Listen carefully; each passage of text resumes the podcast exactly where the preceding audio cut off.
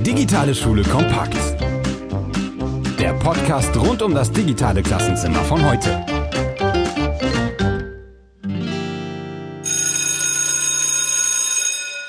Hallo und herzlich willkommen zu einer neuen Ausgabe Digitale Schule kompakt. Die Sommerferien sind noch nicht überall vorbei und trotzdem wird schon jetzt klar, die Herausforderungen, mit denen wir bereits seit März diesen Jahres konfrontiert wurden, haben sich nicht einfach in Luft aufgelöst. Präsenzunterricht durchzuführen, zurückzukehren zur Normalität, das war das ganz klare, aber auch sehr hochgegriffene Ziel für alle Schulen nach den Sommerferien. Erste Fälle in NRW, MacPom und anderen Bundesländern haben allerdings relativ schnell gezeigt, dass das gar nicht mal so einfach ist in diesen Zeiten. Im Grunde stehen wir also jetzt genau da, wo wir vor den Sommerferien aufgehört haben. Die größte Herausforderung in dieser Zeit besteht meiner Meinung nach darin, die Bildungsangebote trotz einer möglichen räumlichen Distanz, der fehlenden Nähe zu den Mitschülerinnen und Mitschülern und den vielen häufig noch sehr ungewohnten Ablenkungen im Alltag zu vermitteln bzw. zu verinnerlichen. Und genau das möchte ich heute auch mit meinem Gast besprechen. Christiane Stenger, ehemalige Nachwuchs-Gedächtnissportlerin, von 1999 bis 2003 wiederholt Juniorenweltmeisterin, mittlerweile Sachbuchautorin und Fernsehmoderatorin. Herzlich willkommen. Hallo, freut mich sehr, da zu sein. Wie geht's dir so? Ach, mir geht es sehr gut. Man hatte ja das Gefühl, so eine kleine Durchatmenpause jetzt im Sommer zu haben. Ich habe sehr viel Zeit draußen am Fluss verbracht und schreibe gerade in einem neuen Buch, was ich eigentlich lieber im Winter mache, aber im Großen und Ganzen geht's mir eigentlich den Umständen entsprechend hervorragend. Ja, natürlich sitzen wir beide jetzt auch nicht nebeneinander, sondern sind räumlich getrennt. Aber natürlich können wir uns sehen, wir sind per Videotelefonie verbunden. Ich sehe im Hintergrund, glaube ich, deine Küche, ist das richtig? Ist das zurzeit dein normaler Arbeitsplatz? Genau. Tatsächlich, ja, seit einigen Jahren arbeite ich tatsächlich und schreibe ich von zu Hause aus oder gönne mir es dann mal, mich ins Café zu setzen. Das ist mir aufgefallen. Also früher bin ich immer tatsächlich in die Bibliothek gegangen, um zu arbeiten und zu schreiben, und hatte ja auch einen Büroplatz. Aber der Büroplatz war mehr Fun als wirklich, dass ich da konzentriert arbeiten konnte. Das war ganz verrückt. Deswegen Bibliothek oder heimischer Schreibtisch ist jetzt meine Wahl. Und zu Corona-Zeiten tatsächlich ist es dann gar nicht so leicht, das zu trennen, das Zuhause von dem Arbeitsplatz. Aber wenn man das schön trennt durch ein kleines Kaffeeritual oder so, dann finde ich das auch okay. Manchmal mache ich auch einfach vor dem Arbeiten noch einen kleinen Spaziergang, dass ich mir vortäusche, ich würde ins Büro gehen. Wie hast du denn ganz persönlich die letzten 5 bis 6 Monate erlebt, gerade im Hinblick auf die deutsche Bildungslandschaft? Ja, es war natürlich für alle eine riesen Herausforderung und Überforderung, würde ich sagen. Ich glaube aber, dass die Lehrerinnen und Lehrer versucht haben, wirklich nach ihren besten Möglichkeiten zu handeln. Und natürlich war das dann von Schule zu Schule abhängig, wie weit man schon digital aufgestellt war. Ich glaube, da gab es dann natürlich selbstverständlich sehr, sehr große Unterschiede. Also ja, ich glaube, das, was tatsächlich dann wieder ein bisschen schade ist, dass dann rauskommt, dass es wirklich ein Glücksfall ist, an welcher Schule man ist, wie dann der Lehrplan behandelt wird in solchen Zeiten oder wie der Unterricht gestaltet wird. Und es gab ja fantastische Beispiele oder die Schulen, die vorher schon sehr viel digital gearbeitet haben, für die war das quasi keine Umstellung, das konnte man sofort machen. Deswegen ist es so ein bisschen durchwachsen für mich gewesen, der Blick. Also trotzdem ist natürlich eine Riesenbereitschaft da von den Lehrern auch Dinge auszuprobieren. Und ich habe zum Beispiel auch einen Verein, 10-3 heißt der, wo wir versuchen, die Werte des Grundgesetzes auf spielerische Weise und vor allem mit selbstständigen Arbeiten Kindern näher zu bringen. Und da haben wir es auch geschafft, mit einer Schule so auch ein digitales Angebot dazu herzustellen. Deswegen hat man schon gesehen, dass alle einfach versucht haben, das Beste aus der Situation zu machen. Aber es wäre natürlich viel leichter gewesen, wenn man schon früher alle Lehrkräfte mitgenommen hätte, um auch die Möglichkeiten zu zeigen. Denn ich glaube tatsächlich, für viele ist alleine die Technik ja schon der große Haken, und ich möchte mich da selber gar nicht ausnehmen, dass man jetzt auch nicht super total digital sofort komplett aufgestellt war, dass man sofort irgendwie hätte loslegen können. Deswegen ist es auf jeden Fall auch eine Chance natürlich, dass wir jetzt sehen, wie wir tatsächlich die digitalen Möglichkeiten in die Schule bringen. Ja, bevor wir darauf nun noch weiter eingehen und vor allem mögliche Tipps und Tricks für das konzentrierte und erfolgreiche Lernen in diesen Zeiten besprechen, da möchten wir dich in unserer ersten Schnellfragerunde mal etwas besser kennenlernen. Okay.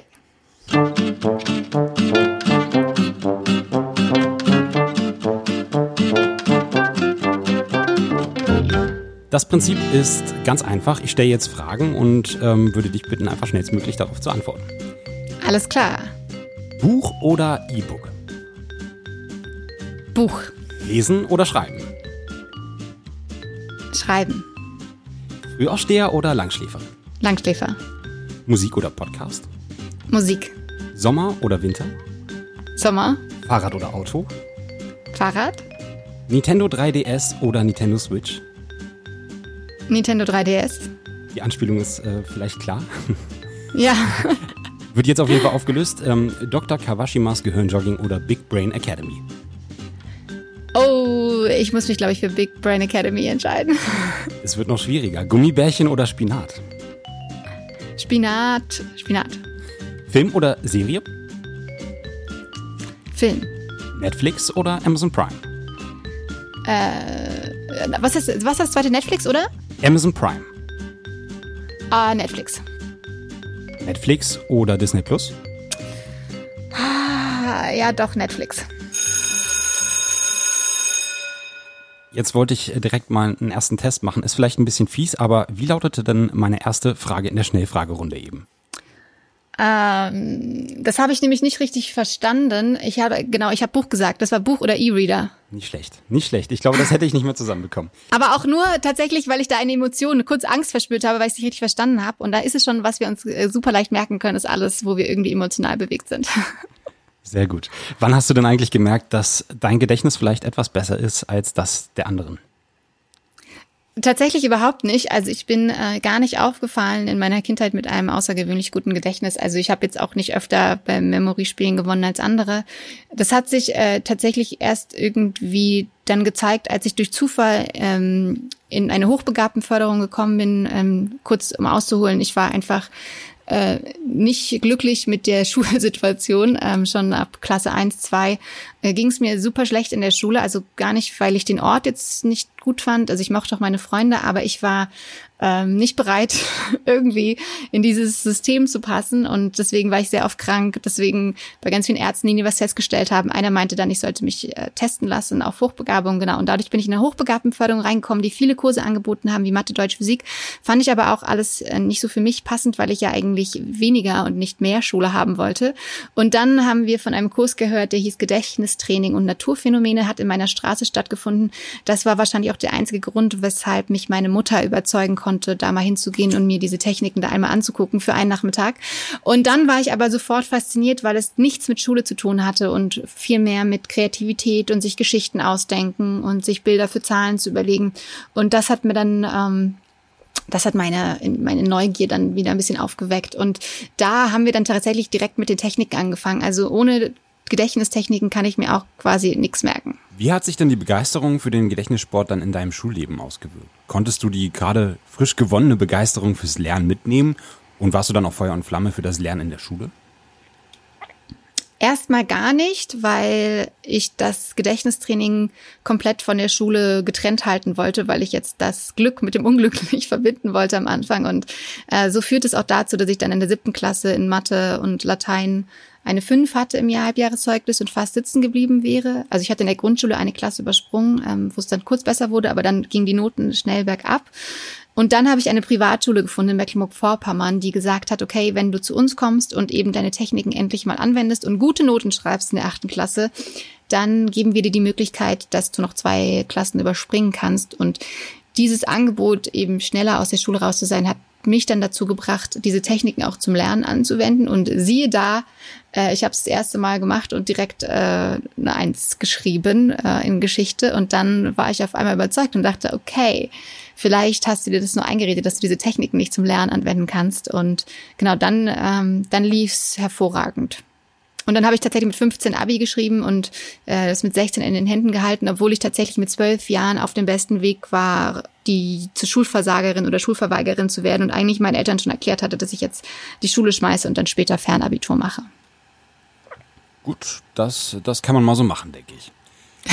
Wie sieht denn jetzt dein Alltag als ehemalige Gedächtnissportlerin aus? Also trainierst du noch jeden Tag bestimmte Techniken oder fließt das Ganze mehr so in deinen Alltag hinein und begleitet dich neben dem, was du sonst so machst?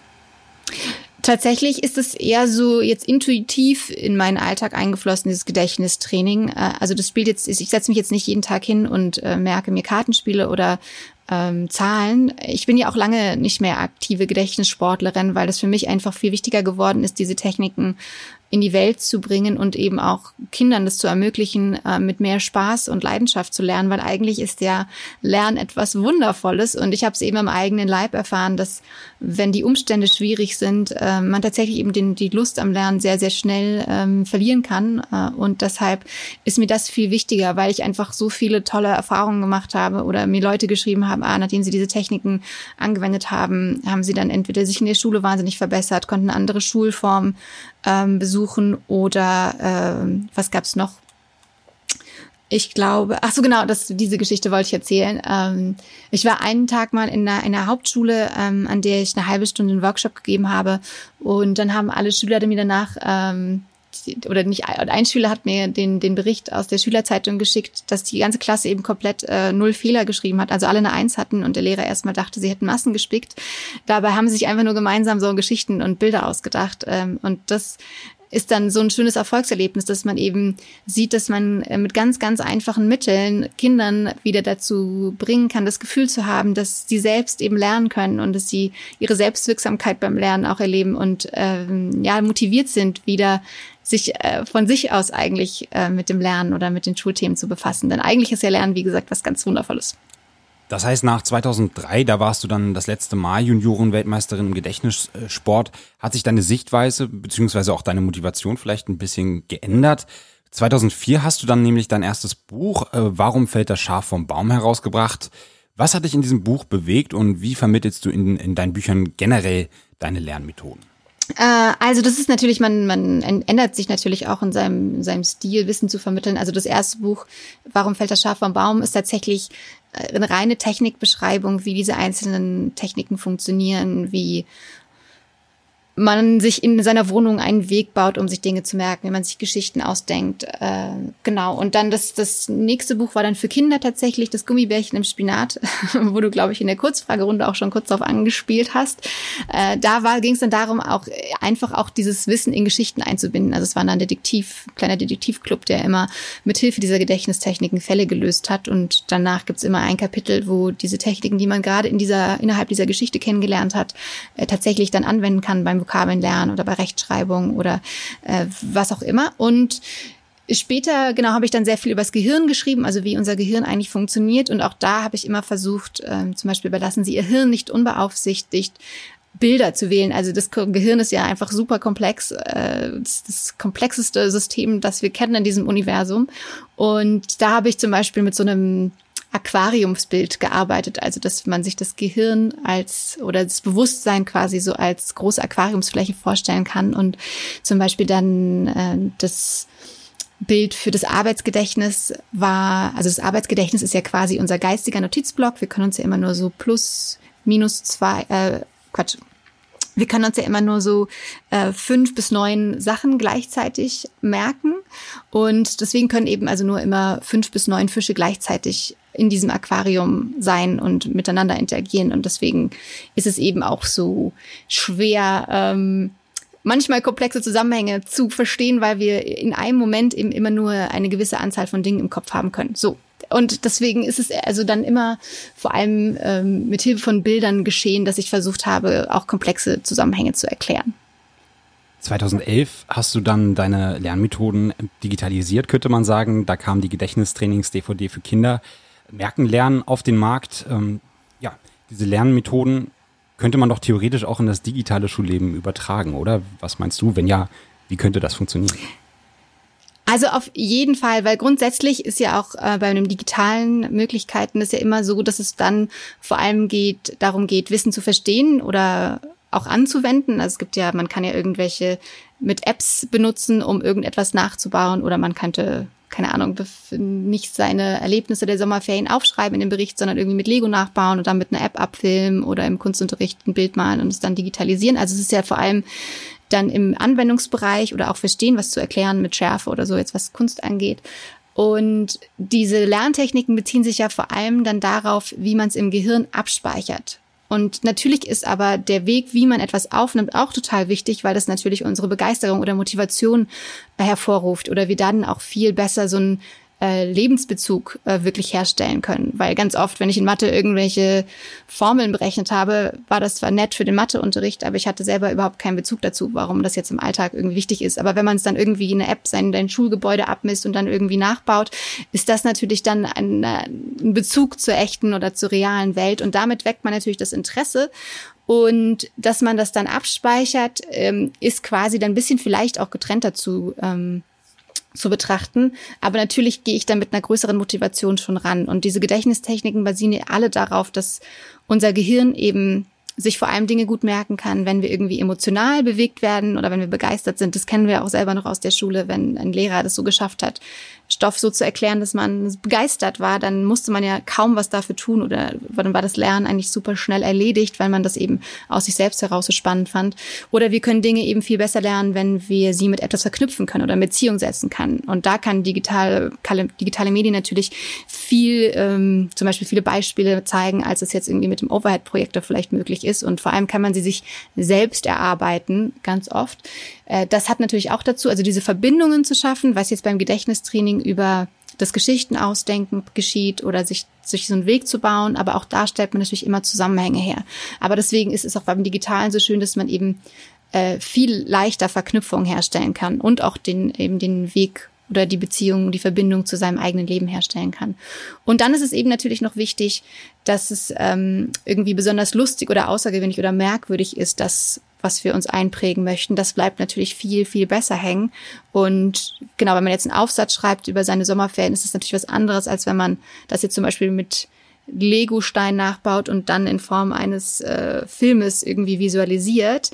Da greift man natürlich dann auch oder da spricht man natürlich Kinder oder Jugendliche auf einer anderen Ebene an, weil das dann auch einfach besonderer oder außergewöhnlicher ist vielleicht als sonst. Und das hilft natürlich dann auch, sich etwas einzuprägen.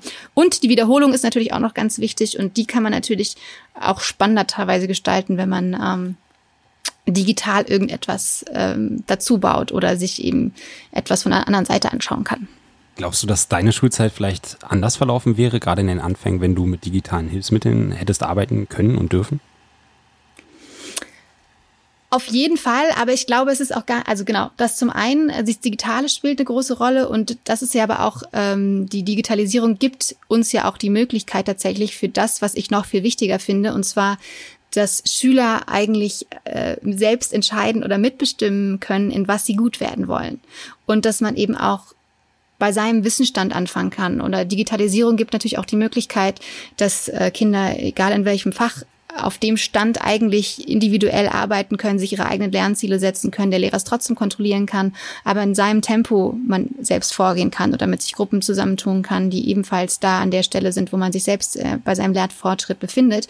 Und da ist die Digitalisierung natürlich eigentlich fantastisch und Wahnsinn, weil jeder eben selbst in welcher Form auch immer, aber mit Lernplattformen kann man das ja super so gestalten, dass das Kind individuell in seinem eigenen Tempo sich den Lernstoff erarbeiten kann. Da gibt's ja auch schon ganz, ganz viele Schulen, die da wirklich schon vorausgegangen sind. Ich weiß nicht, ob ihr die Alemannenschule kennt. Also das ist ja auch so, dass da wirklich jedes Kind individuell entscheiden kann, wo es gerade steht oder wann es auch geprüft werden möchte. Und das ist, glaube ich, das Allerwichtigste, dass Kinder in die Lage versetzt werden oder auch das Gefühl haben, dass sie selber mitentscheiden und sich ihre Lernziele setzen und man sie dann auch erreichen kann, weil das ist ja auch das, was im Leben später die richtige Rolle stellt. Ich setze mir ein Ziel und ich weiß, wie ich da hinkomme. Und wenn das eine Schule vermitteln kann, das ist natürlich großartig und deshalb natürlich wären digitale Schule da auf jeden Fall, ist eine Riesengeschichte, um das zu ermöglichen. Deswegen ja, auf jeden Fall, glaube ich, hätte ich auch eine glücklichere Schulzeit gehabt. Mittlerweile sind wir ein bisschen weiter, was Digitalisierung in den Schulen angeht, als zu deiner und auch zu meiner Schulzeit. Häufig hapert es aber dann tatsächlich einfach an den Inhalten. Das große Stichwort Content ist King. Was meinst du oder wie empfindest du den aktuellen Umgang in deutschen Schulen damit? Glaubst du, wir können uns da von anderen Ländern vielleicht was abschauen oder entwickelt sich das eigentlich schon in die richtige Richtung und jetzt brauchen halt eben nur noch die Verlage kommen und die Schulbuchautoren oder vielleicht auch du, um ihre Inhalte eben digital umzusetzen? Ja, also natürlich, es ist ja auch immer leicht zu sagen, ja, wie es gemacht werden sollte. Und das ist ja natürlich in der Praxis immer eine ganz unterschiedliche Geschichte. Also wir sind natürlich jetzt auf dem Weg, aber es ist tatsächlich ja so, dass ganz oft jede einzelne Schule für sich kämpft. Also es ist irgendwie jetzt nicht so, das ist ja die Geschichte einfach mit der Kompetenz der Schulen und wie man sich da abstimmt. Also es müsste jetzt schon einfach eine Bereitschaft geben, dass man sich zumindest als Bundesland, aber eigentlich natürlich auf Bundesebene wäre es eigentlich auch schon schön, wenn man da mehr eingreifen könnte im Sinne, dass es dann gleiche Lernbedingungen gibt und dass dann nicht jedes Bundesland auch seine eigene Lernplattform baut, sondern dass man eben wirklich versucht, gemeinsam etwas zu schaffen und dann Projekte oder Konzepte, die gut funktionieren, dann, dass man die auch eben dann teilt. Ansonsten kämpft ja jeder Lehrer auch für sich, um das Digitale irgendwie seine Möglichkeiten entsprechend umzusetzen. Aber dass man da viel mehr auf Austausch und Gemeinsamkeit setzt. Ich glaube, das würde schon helfen. Natürlich ist es super, auf lokaler Ebene oder in einzelnen Schulen, wo natürlich auch die Voraussetzungen anders sind, muss man natürlich auch darauf reagieren können. Aber dass es mehr Austausch gibt von Konzepten, die gut funktionieren und dass man Plattformen schafft, wo sich jeder Lehrer, der eben auch nicht so technikaffin, einfach schnell weiterbilden kann und auf Dinge zugreifen kann. Und es war ja auch am Anfang so ein Kompetenzchaos, welche Software ist überhaupt erlaubt, was können wir benutzen, wie sieht es mit dem Datenschutz aus und so weiter und so fort. Das ist halt natürlich da jetzt an der Zeit ist, klare Konzepte vorzugeben, innerhalb derer man sich dann natürlich individuell wieder auch als Lehrkraft entfalten kann. Aber jetzt habe ich das Gefühl, dass jeder noch so ein bisschen auf einsamer Front selber kämpft und sich die Dinge selbst erarbeiten muss. So erleben wir das tatsächlich auch.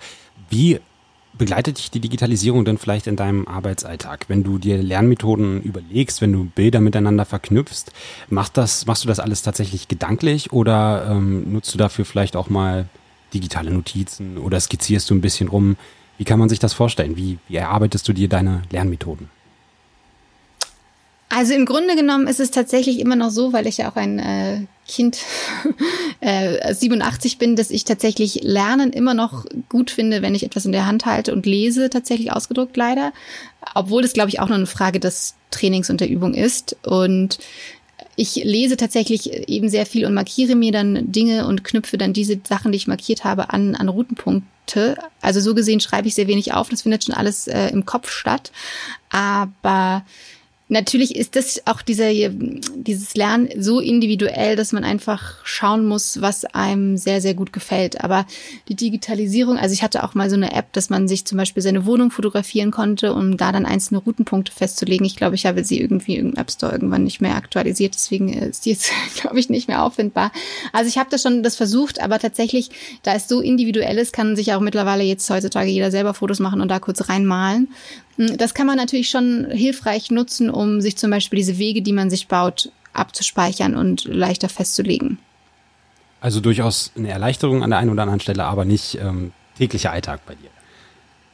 Genau. Aber früher bin ich tatsächlich durch Wohnungen gegangen und habe mir da immer alle diese Routenpunkte aufgeschrieben.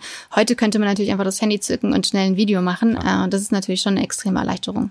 Gut, ich würde sagen, wir gehen jetzt gleich nochmal ein bisschen näher auf die einzelnen Lernmethoden von dir ein, was man dafür alles mitbringen muss, wie man sich das Ganze aneignen kann. Vorher, würde ich sagen, spielen wir aber nochmal eine zweite Schnellfragerunde. Yay!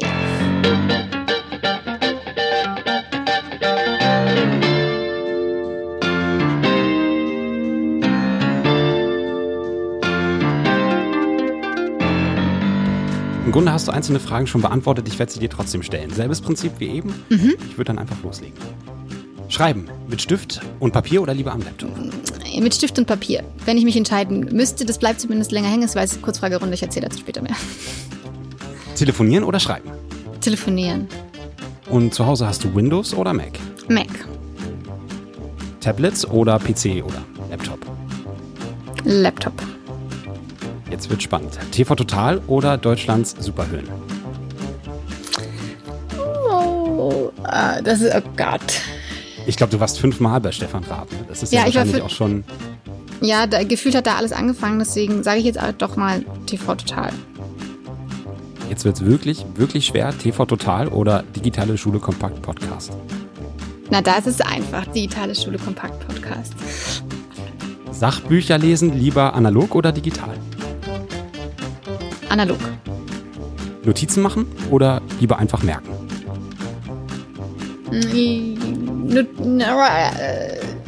Ja, Notizen machen hilft natürlich schon. Ich bin aber sehr faul. Aber so gesehen würde ich sagen, immer Notizen machen, damit man auch das wiederholen kann, ist ja auch wichtig. gehöre auch zu der Sorte Menschen, die irgendwie 150 Post-it-Zettel im Büro hängen haben. Ich könnte irgendwie auch wahrscheinlich meine ganze Wohnung damit mittlerweile tapezieren. Ich finde, Notizen zu schreiben, wirklich essentiell. Also ohne würde ich, glaube ich, im Job und auch hier in der Sendung einfach irgendwann gar nicht mehr wissen, wo ich weitermachen möchte. Ja, und es ist ja auch total gut. Also natürlich könnte man sich das auch alles merken, aber das ist ja bei den Techniken auch immer die Frage, was ist denn sinnvoll, sich zu merken und was aufzuschreiben. Deswegen, und aufschreiben ist ja auch super fürs Gehirn, weil es ja auch ein bisschen Verbindlichkeit schafft, und in dem Moment, wo man den Stift in der Hand hält, werden ja auch ganz viele Bewegungszentren in dem Gehirn angesprochen. Deswegen ist das gar nicht so verkehrt. Also man muss sich gar nicht alles merken, was man sich auch aufschreiben kann. Bei deinen Lernmethoden konnte ich jetzt schon ein bisschen heraushören, man sollte vielleicht visuell denken können, man sollte vielleicht auch Lust haben, sich viele Notizen zu machen, egal ob jetzt digital oder analog. Funktioniert deine Art, sich Sachen zu merken, Dinge zu lernen, nur mit diesen beiden von den 4 ja sehr bekannten Lerntypen, oder ist das wirklich für jeden machbar, unabhängig vom Lerntyp?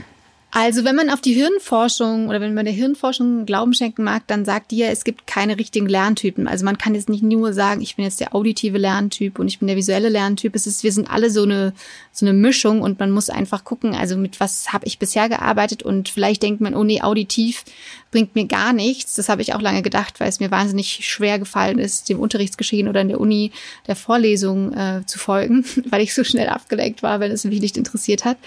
Und andererseits, wenn ich dann, aber ich habe auch eine Schauspielausbildung gemacht, Texte gelernt habe, habe ich mir die auf einmal nur aufgesprochen und so gehört. Und dann dachte ich auch wieder, also doch mit dem auditiven Lerntyp doch irgendwie fehlgeleitet. Deswegen ist, glaube ich, einfach immer wichtig zu gucken, wie kann ich alle meine Sinne einbauen. Und es schafft ja auch ein bisschen Abwechslung, wenn man es mal ein bisschen ändert.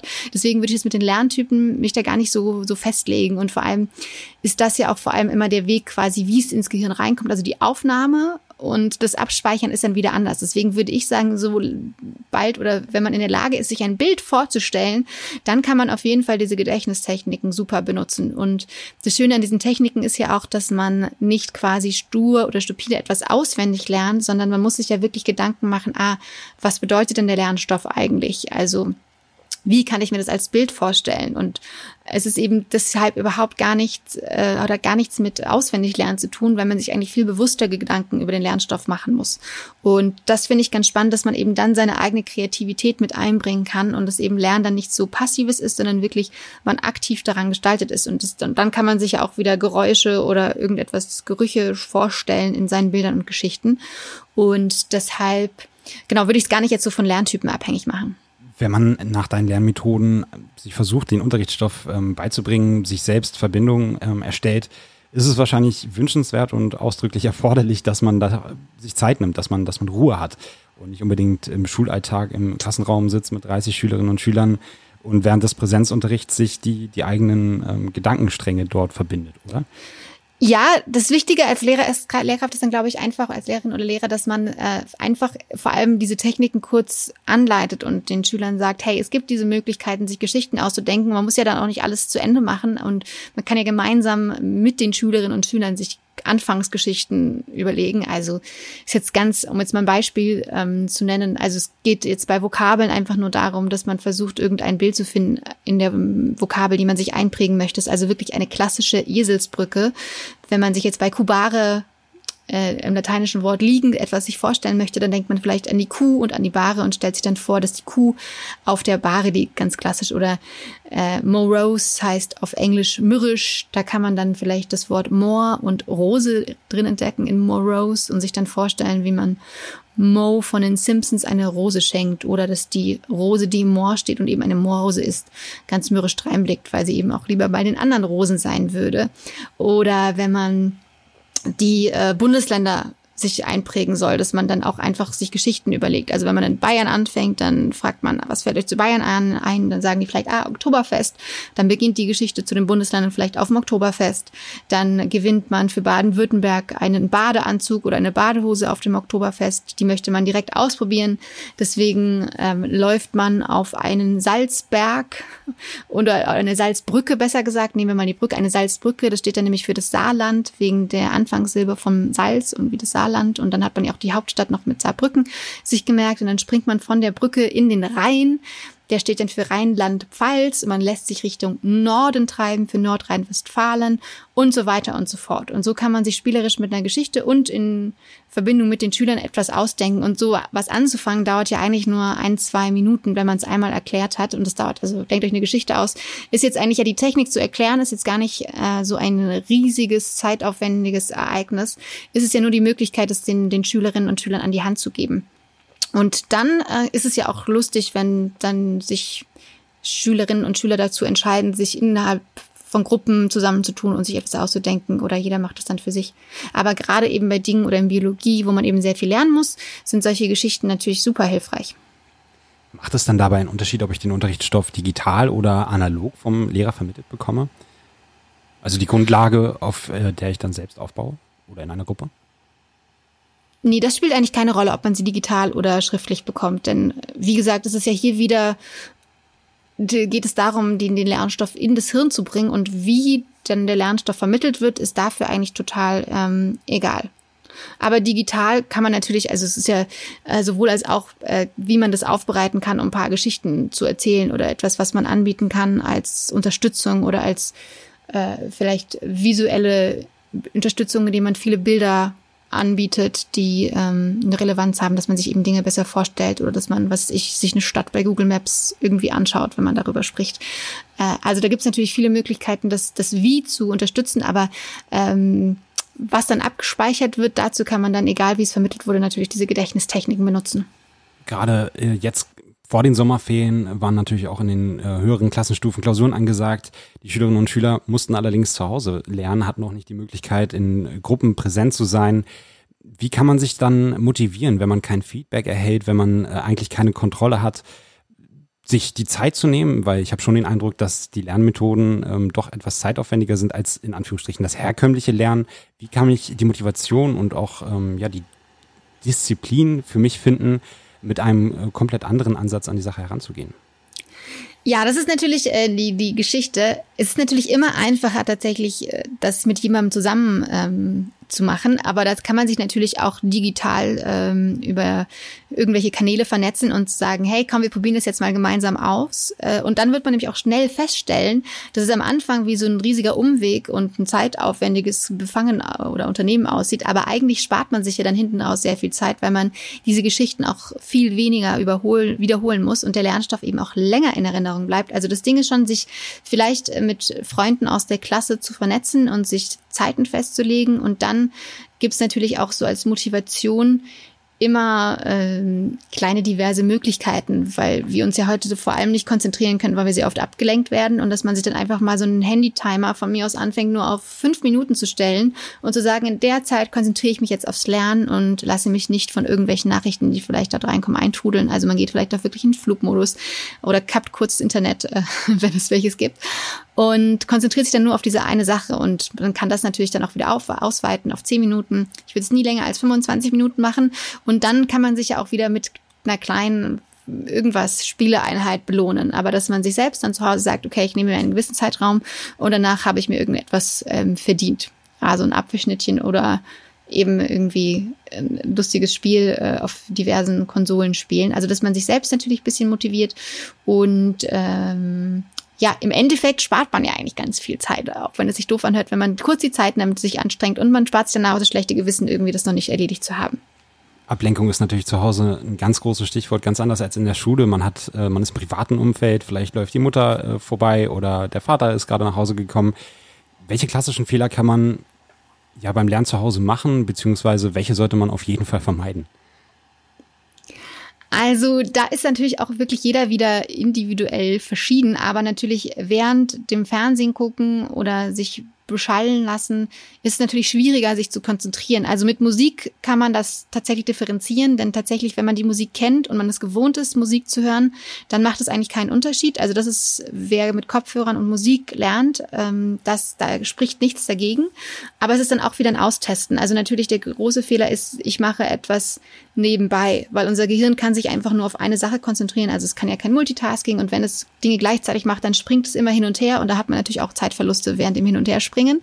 Das heißt natürlich, das Beste für das Gehirn ist möglichst wenig Ablenkung und möglichst viel Fokus auf die Sache, die vor einem liegt. Das ist natürlich super schwierig. Ich weiß, wenn man auch irgendwie viele Geschwister hat, die andere Dinge vorhaben, aber dann gibt's vielleicht irgendwie Diskussionen, dass man kleine Zeiten für sich findet, wo es vielleicht dann doch kurz ruhig ist und man sich konzentrieren kann. An sich müssen ja alle Hausaufgaben machen, die auch da sind. Und da kann man, ich meine, es ist ja immer leichter gesagt als getan, aber so Kompromisse zu schaffen. Und möglichst wenig Ablenkung natürlich. Und dann lieber kurz und konzentriert als lang und uneffizient. Du hast gerade so 25 Minuten als Lernzeitraum in den Raum geworfen. Irgendwann kommt man ja sicherlich trotzdem an den Punkt, da merkt man, jetzt geht nichts mehr. Sollte man dann vielleicht eher eine Pause machen, sich tatsächlich kurz bewusst ablenken, vielleicht wirklich auch schon ein kleines Goodie quasi geben, oder sollte man vielleicht dann nochmal die Lernmethode anpassen oder tatsächlich einfach was ändern in der Art und Weise zu lernen? Also tatsächlich sind diese Pausen super wichtig. Unser Gehirn kann eben wirklich, also vor allem länger als anderthalb, höchstens 2 Stunden sich eigentlich nicht konzentrieren. Deswegen sind auch so Mini-Pausen auf jeden Fall unbedingt erforderlich.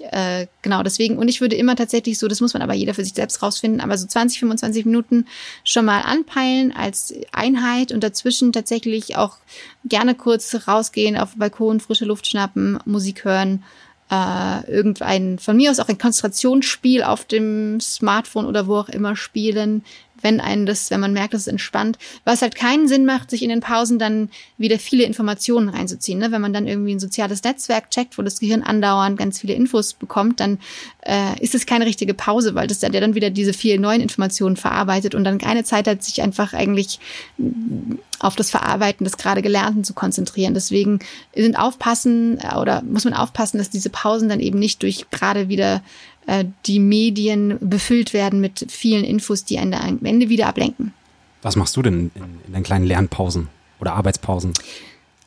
Tatsächlich meditiere ich entweder, also so 5 Minuten einfach auf den Atem achten zum Beispiel, oder es gibt mittlerweile auch so geleitete Meditationen, wenn man da Lust drauf hat, weil tatsächlich, das ist ja das Witzige mit dem Gehirn, dass Entspannung eigentlich bedeutet, sich zu konzentrieren. Also wenn wir uns auf eine Sache fokussieren, ist es eigentlich entspannend fürs Gehirn, eben wenn es nicht überall blinkt und funkelt und leuchtet.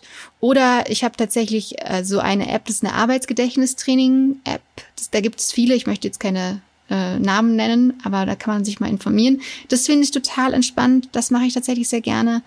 Wenn es ganz doofer Tag ist, dann auch ein banales Spiel mal zwischendrin, aber trotzdem, wo ich mich konzentriere. Oder ich gehe einfach wirklich raus, kurz um den Block und frische Luft schnappen. Gibt es denn auch Fehler, die man beim Lernen machen kann, von denen du vielleicht mittlerweile selbst weißt, dass man sie doch einfach ziemlich leicht umgehen kann?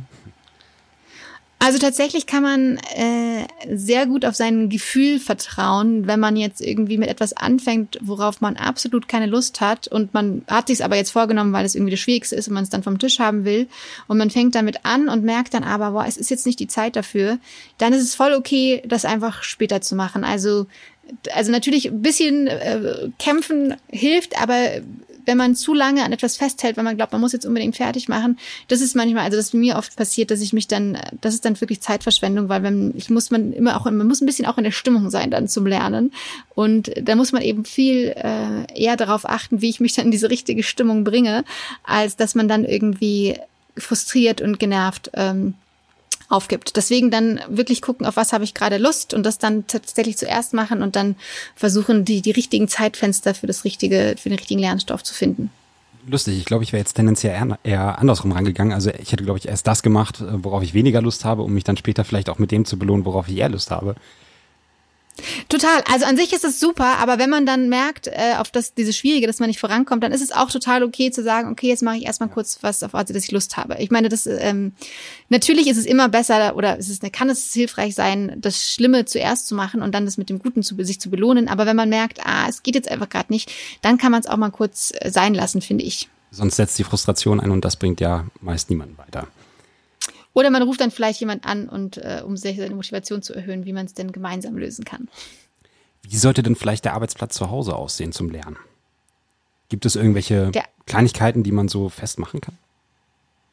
Tatsächlich wird unser Gehirn ja, also nimmt ja auch während wir lernen, alles wahr, auch wenn es das ausgeblendet wird. Aber das Chaos auf dem Schreibtisch wird eigentlich auch grundsätzlich schon mit wahrgenommen. Deswegen, wenn man merkt, dass man gerade leicht ablenkbar ist, dann ist es ein Versuch wert, auf jeden Fall mal einen ganz aufgeräumten Schreibtisch zu haben und das mal zu versuchen. Das könnte ich jetzt als Tipp geben. Aber man muss sich irgendwie wohlfühlen und ja. Das hilft schon, weil man, also selbst wenn man, es gibt auch so Studien, die untersucht haben von Wissenschaftlerinnen und Wissenschaftlern, wie chaotisch der Schreibtisch aussieht, und tatsächlich kann man auch mit einem chaotischen Schreibtisch sehr erfolgreich sein. Das ist auch wieder individuell verschieden, aber von Gehirnsicht aus betrachtet ist erstmal, tatsächlich kann man es sich leichter machen, wenn man Ablenkungen möglichst versucht zu vermeiden. Ja, beim Blick auf meinem Schreibtisch möchte ich dazu, glaube ich, jetzt erstmal nichts mehr sagen. Sieht ziemlich chaotisch aus, hier sind viele, viele Kabel. Naja, hast du vielleicht noch einen Tipp für Lehrerinnen und Lehrer, für die Lehrkräfte in den Schulen, wie sie ihre Schüler motivieren können, wie sie vielleicht auch den Kontakt zu ihren Schülerinnen und Schülern halten können in dieser Zeit? Ich habe ja eingangs gesagt, mittlerweile haben wir das Learning, wenn eine Schülerin oder ein Schüler positiv getestet wird, geht nicht die ganze Schule wieder nach Hause, sondern einzelne Klassen. Das heißt, ich bin sowieso jetzt gerade sehr beschränkt auf meinen Klassenverband. Auch die Pausen sind nicht mehr so locker. Was kann man als Lehrkraft dafür tun, dass die Schülerinnen und Schüler trotzdem Spaß an der Sache haben, mit Motivation wieder zurückkommen und vor allen Dingen auch was mitnehmen? Ja, also da kann ich ja jetzt gerade wirklich nur sagen, dass man vielleicht mal versucht, irgendwas Neues mit einzubringen, wo die Schüler vor allem selbstständig sich Dinge erarbeiten können, sich selber Ziele setzen können, vielleicht auch selbst einen Weg finden können, wie man etwas erreichen kann. Also ich bin natürlich da auch jetzt keine Expertin, was den Lernstoff angeht, inwieweit man da auch ein bisschen freier ist, das zu gestalten. Aber natürlich ist so ein Ansatz, einfach mal neue Ideen auch zum Lernen auszuprobieren, kann natürlich etwas sein, was Schülerinnen und Schüler motiviert. Denn alles, was Neues, finden wir erstmal grundsätzlich spannend, oder unser Gehirn. Und das betrifft natürlich auch alle Altersklassen. Das ist jetzt nicht irgendwie von Klasse 5 bis 10, sondern tatsächlich auch schon für die ganz Kleinen gedacht, oder? Ja, also ich würde sagen, frühestens ab Klasse 3, da muss man ja schon Dinge lernen. Genau, aber ansonsten an sich sind die Techniken für jede Altersstufe so ab 8, 9 Jahren geeignet. Also ich würde auch in meinen Coachings oder Workshops, würde ich quasi Schülerinnen und Schülern das Gleiche beibringen wie Managerinnen und Managern. Also diese Techniken basieren ja einfach eben darauf, dass unser Gehirn Bilder liebt, dass die Muttersprache unseres Gehirns eigentlich Bilder sind und dass wir das einfach noch viel mehr nutzen können, wenn wir es eben bewusst einsetzen. Was kann man denn tun, um vielleicht gerade die kleineren Schülerinnen und Schüler im Sinne von jünger zu motivieren und spielerisch den Lernstoff näher zu bringen? Also natürlich kann man solche Gedächtnistechniken benutzen, die wahrscheinlich für viele Schüler noch recht neu sind. Selbstverständlich kann man natürlich auch alle möglichen Formen wählen, die irgendwie Spaß machen. Also egal, ob das ein Quiz ist am Anfang oder ob die Kinder irgendwie versuchen, dass sie sich selbst irgendetwas ausdenken können, was sie gerne machen wollen, und vielleicht um die Kreativität mitzuwecken und dass man das Gefühl hat, dass man eben selbst mitentscheidet, was man eben gerne machen möchte. Oder zum Beispiel, was wir jetzt mit unserem Verein gemacht haben, mit 10-3, sind so diverse Angebote, digitale. Also man bekommt eine digitale Box und die Lehrer können dann entscheiden, ob sie es digital machen oder tatsächlich natürlich im Klassenzimmer. Und da geht es eben auch darum, sich mit Werten auseinanderzusetzen. Es gibt so eine Inselübung, also welches Grundgesetz würde man sich selber schaffen? Und wenn es irgendwelche Referendarinnen oder Referendare oder Lehrerinnen und Lehrer draußen gibt, die Lust haben, sich im Sozialkundeunterricht zum Beispiel auf eine neue Form, auf eine neue Art und Weise mit den Grundgesetzen und Werten auseinanderzusetzen, dann einfach gerne eine E-Mail schreiben und auf unsere Website schauen, genau, www.10-3.org. Und da benutzen wir nämlich auch nicht nur Gedächtnistechniken, um sich zum Beispiel die ersten Grundrechte zu merken, sondern wir arbeiten auch mit Design Thinking. Also das ist ein Ansatz quasi aus der Wirtschaft, wo man versucht, schnell neue Ideen umzusetzen und auch gleich zu testen. Und das ist eben ganz toll auch für die Schülerinnen und Schüler, weil man dann eben ganz neue Lernmöglichkeiten entdeckt. Und es ist auch ganz lustig, dass man mit Punkten, die man den Ideen geben muss, arbeitet. Also es ist auf jeden Fall ein ganz neuer Ansatz, um spielerisch sich auch Wissen anzueignen. Und die Möglichkeiten zur Kontaktaufnahme verlinke ich gerne nochmal in den Shownotes. Super. Du hast auch eingangs noch gesagt, du schreibst gerade an einem neuen Buch. Wann dürfen wir das erwarten und was erwartet uns vor allen Dingen inhaltlich? Also, dieses Buch erscheint, wenn nichts mehr schief geht, wahrscheinlich im Februar 2021. Und auch da geht es natürlich sehr viel wieder ums Gehirn. Und was darf ich denn schon verraten? So viel darf ich jetzt noch nicht nennen, aber es sind auf jeden Fall spannende Erkenntnisse, die auch die Zeit, die gerade immer weiter tickt, auch betrifft. Also du wurdest ein Stück weit von der aktuellen Zeit geprägt in deinem Buch, kann man das so sagen?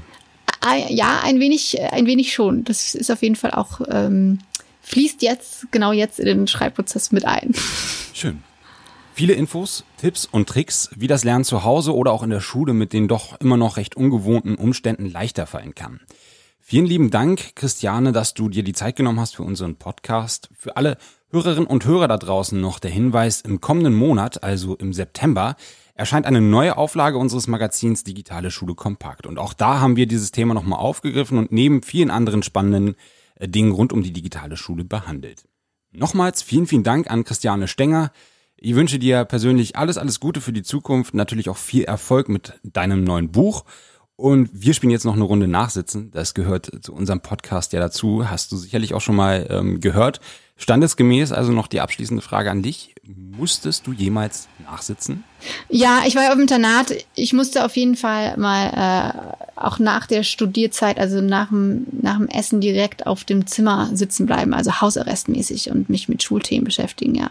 Da wurde eine Flasche Sangria in meinem Schrank gefunden. Der natürlich nicht mir gehört hatte, sondern natürlich meinen älteren Zimmernachbarn vom Gegenüber, die eine Flasche auch bei mir im Schrank versteckt hatten. Okay, ich glaube, so lassen wir das jetzt einfach mal stehen. Vielen Dank auch fürs Zuhören und bis zum nächsten Mal. Ich bedanke mich sehr.